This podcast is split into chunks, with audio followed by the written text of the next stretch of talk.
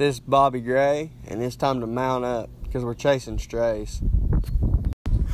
Okay, good morning, world. This is about the fifteenth time I've recorded this.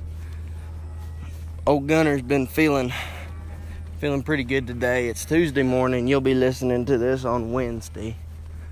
Probably Wednesday afternoon when I get it out. That'll be first deal it's out. But, uh, got a rain last night. Good little rain, totaled up to about three quarters of an inch. So that, I mean, that's pretty good. So now we're up to, in the past about six days, we've had an inch and three quarters. So we're we're looking up right now. Uh, grass is looking good. Pony's feeling good. That's why it took me so many times to get this recorded. Old Gunner was feeling good and wanting to get out and boogie. So we just ran to the back of the pasture.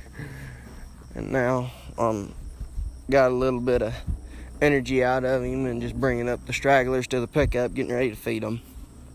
And just kind of at a walk right now. He's finally kind of starting to slow down. He's not tired, but he's starting to slow down. So that's good. But like I say, got a good rain. Water holes are starting to come back. Um, it's just been a real, real, real good little deal to get to catch this little bit of rain here. Um, we was we was looking pretty scarce, but uh, it's gonna bring some grass back on, and uh, we'll be able to get a little more hay put up and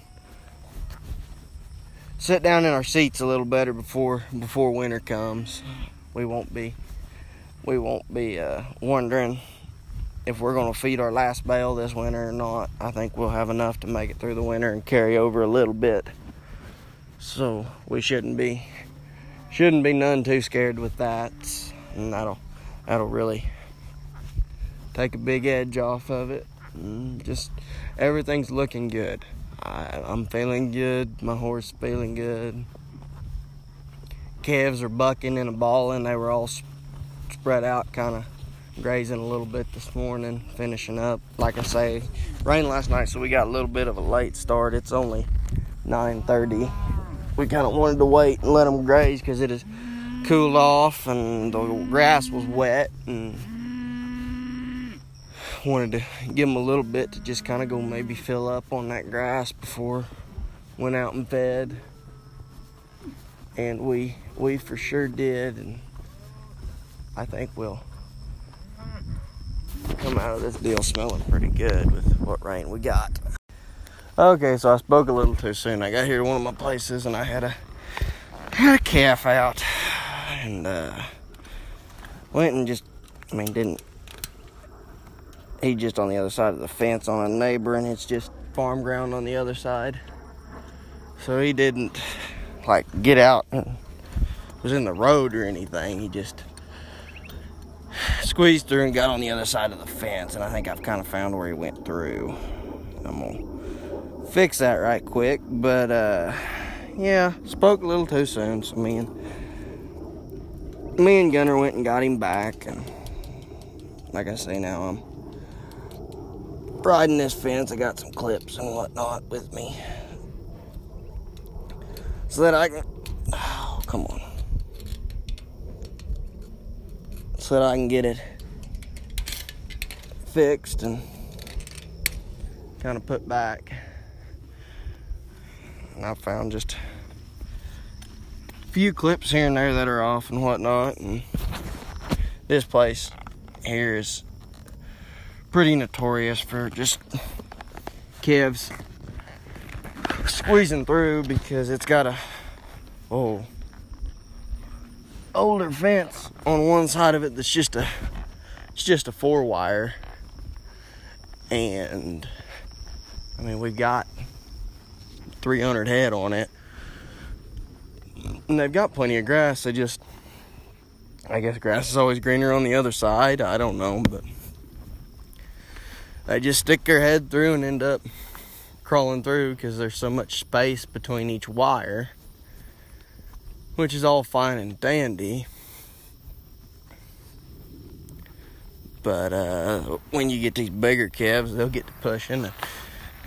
And hell, they'll get the they'll get the damn wires so loose that, I mean, they can just damn near walk through them. So you've normally got to, oh, about, I try about once a week to come look at this fence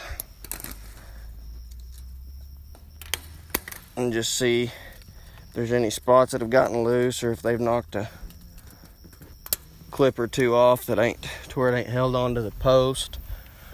Oh, well, what's your deal? But um, that's a that's a big part of a cowboy's job. It's the less glamorous part, at least for me it is, that nobody really knows about, is just taking care of fence and taking care of shit. I mean, you gotta have your equipment working, you gotta change oil in your pickups, air up tires on your trailers, replace tires, and sometimes patch tires and whatnot if you get into nails or some shit like that. Just depending on where you are, some places it's worse than others. If you get into that real, oh, that lava rock, and I put air quotes around that because I don't know if there's an actual name for it, but uh, that country out there that's got a lot of that sharp lava rock, I've heard that it'll it'll cut through tires sometimes if you if you catch the wrong the wrong one at the wrong angle, or the right one, I guess, at the right angle is what it would have to be. But uh, there's a lot of just maintenance that we have to go through and do that, I mean, we don't necessarily want to do. Every once in a while you got to dig up a faucet, every once in a while you got to reset a tank.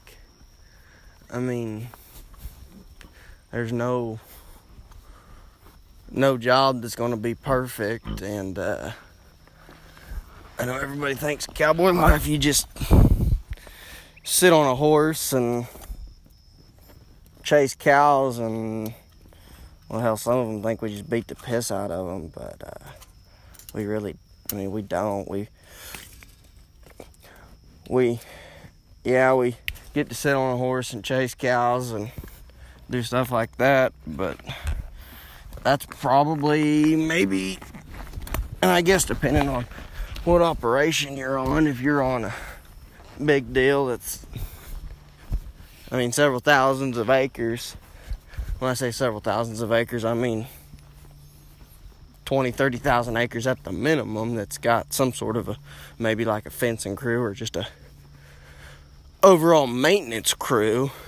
Uh, then I guess you can really just stay in the stay in the saddle all the time. But uh, I know on stuff around here we do just about, I mean, we really do everything from, I mean, we don't always build fences, but like here on this place last summer, or maybe it was two summers ago, we went through and took out about a quarter mile, and we didn't even really take it out, we just kind of pulled it up. My grandpa's got his dozer, so we did a little dirt work on it, went and kind of just took and leveled out the fence line a little bit because it was getting to where it was pretty bad, and uh, cleaned up a couple trees out of it and just put the fence back in, and it worked pretty good, and that fence stayed a lot better. And we need to come do it on this stretch that I'm riding here because I've already counted six clips off easy, and I'm about half done, and it's loose. Seven, eight. Yeah, we need to come redo this little stretch of fence, and I think we'll just go ahead and completely rebuild this stretch. It's it, the wire's gotten to be pretty shitty, and I mean, if you if you gotta if you gotta uh, splice it, you better have an extra piece of barbed wire to where you can make your splices, and when they break, you can take out a little more wire because it's, it's gotten to where it don't bend worth shit, and it just it don't work very good once it gets to this point. Nine, ten, and about forty yards left to go.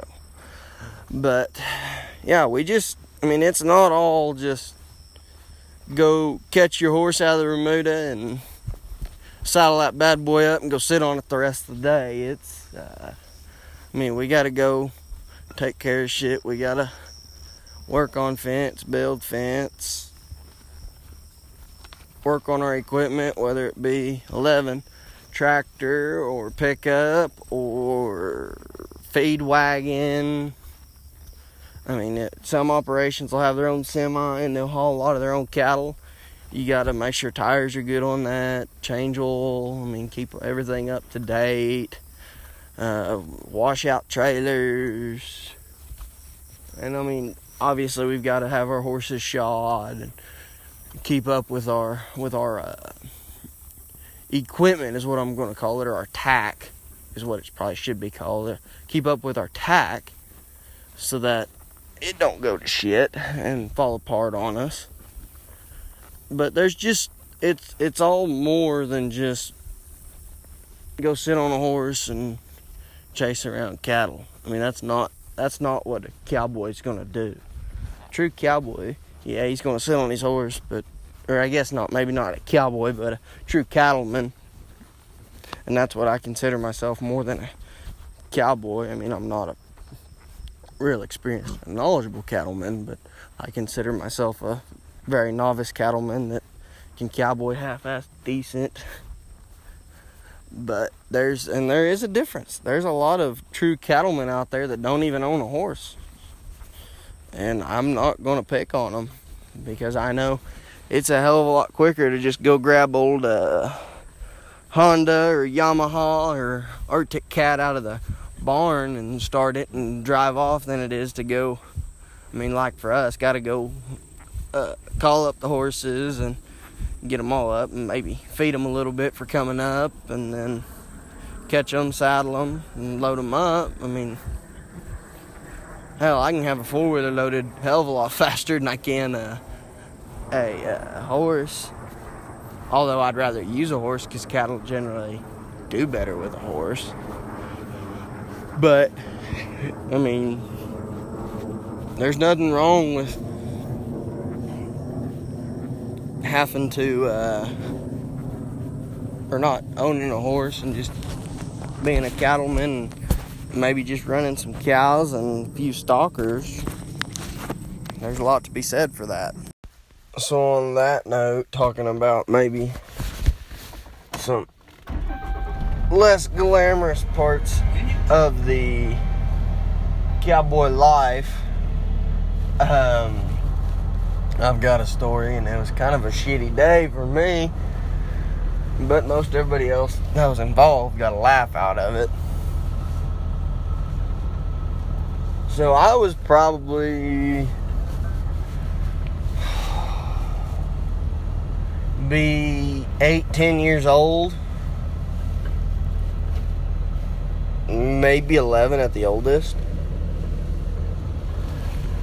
when this event took place.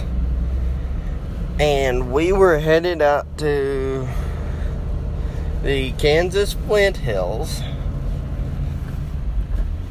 to gather a bunch of uh, calves for my dad's good friend.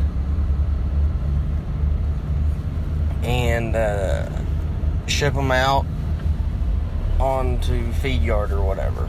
I don't remember, but all I know is we were just gathering them and shipping them out of these pens. And uh, up there in the Flint Hills, they got pretty big pastures, and I think they had, I mean, they had enough room to put six hundred head in one pasture.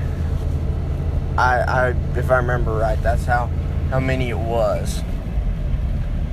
We had to take them about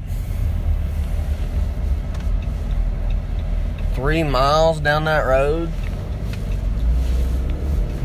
So I think we had to gather like a two-section deal at least, and then drive them six miles down the road to the pens, load them, and send them on their way. And then once we got the final count, we had to go and uh, catch the strays. So my dad had just bought me a new saddle from a buddy of his that was going to be there at that gathering. And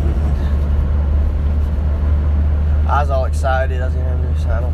Well, we got there, and some bitch didn't have any stirrups. And Dad was like, why doesn't it have any stirrups?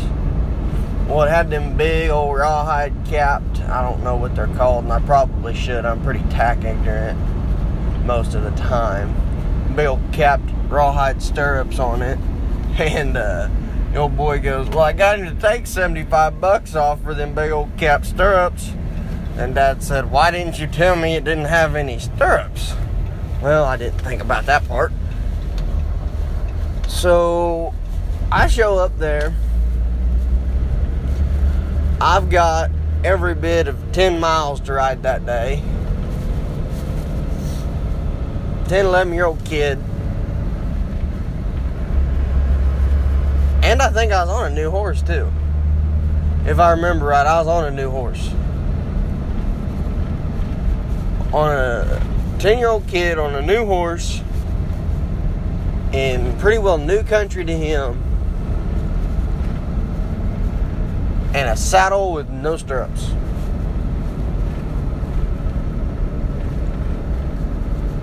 That made for a long, chapped ass ride day. Oh shit, that sucked.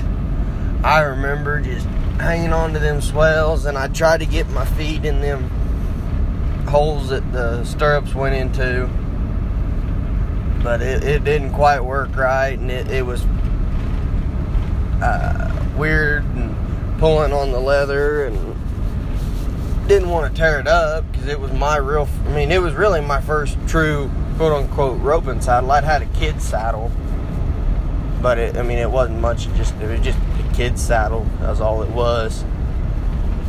But it, it was quite a little turn of events. Spent all day bouncing in that son of a buck, pulling my legs up to the, hanging on to the swells.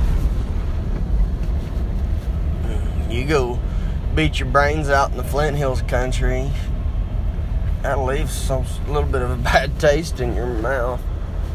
And then when we went to, uh, got our final count and came up like six short, and this was a pretty regular deal in that in that country to come up four or five or six short, because it was so damn big, and you get down in a draw and it'd be full of trees and shit, and I mean hell, you couldn't see them, and especially if there was if there was one that wasn't too keen on coming to the feed pickup, you really wouldn't see them. So, we had six to go rope and tie down that day. And uh, that really did make for quite the long day. Trying to keep up with everybody, and I wasn't, I wasn't roping yet. I mean, no, there ain't very many ten-year-olds that got any business roping a eight hundred pound steer. That's probably going to be hot and pissed off, so that that made for a hell of a little deal on my poor little ass. Well, now it's kind of begin, beginning to get to be that time of year. It's we're we're putting on gas, getting ready for for wheat planting and getting ready for wheat pasture, and then uh I'm getting ready to buy me a load or two of calves for uh, wheat pasture. So if there's anybody out there that would have a load or two of preferably steers, but if it was all a one iron deal, I'd take a set of steers and heifers off of a one iron deal, as long as there was about a load of each, to where I could, I mean, sell a load of steers and sell a load of heifers. But if there's anybody out there that make me a good deal. Like I say, I prefer them southern cattle. I've been looking down in Texas, and I think where I'm going to go to to maybe get them. Kind of, it just depends on what I can find. I might, might go down to Florida, but I just, I do prefer the uh, the truck ride that they'll have to take from Texas over Florida, just for my little deal. But who knows, I might, I might come out and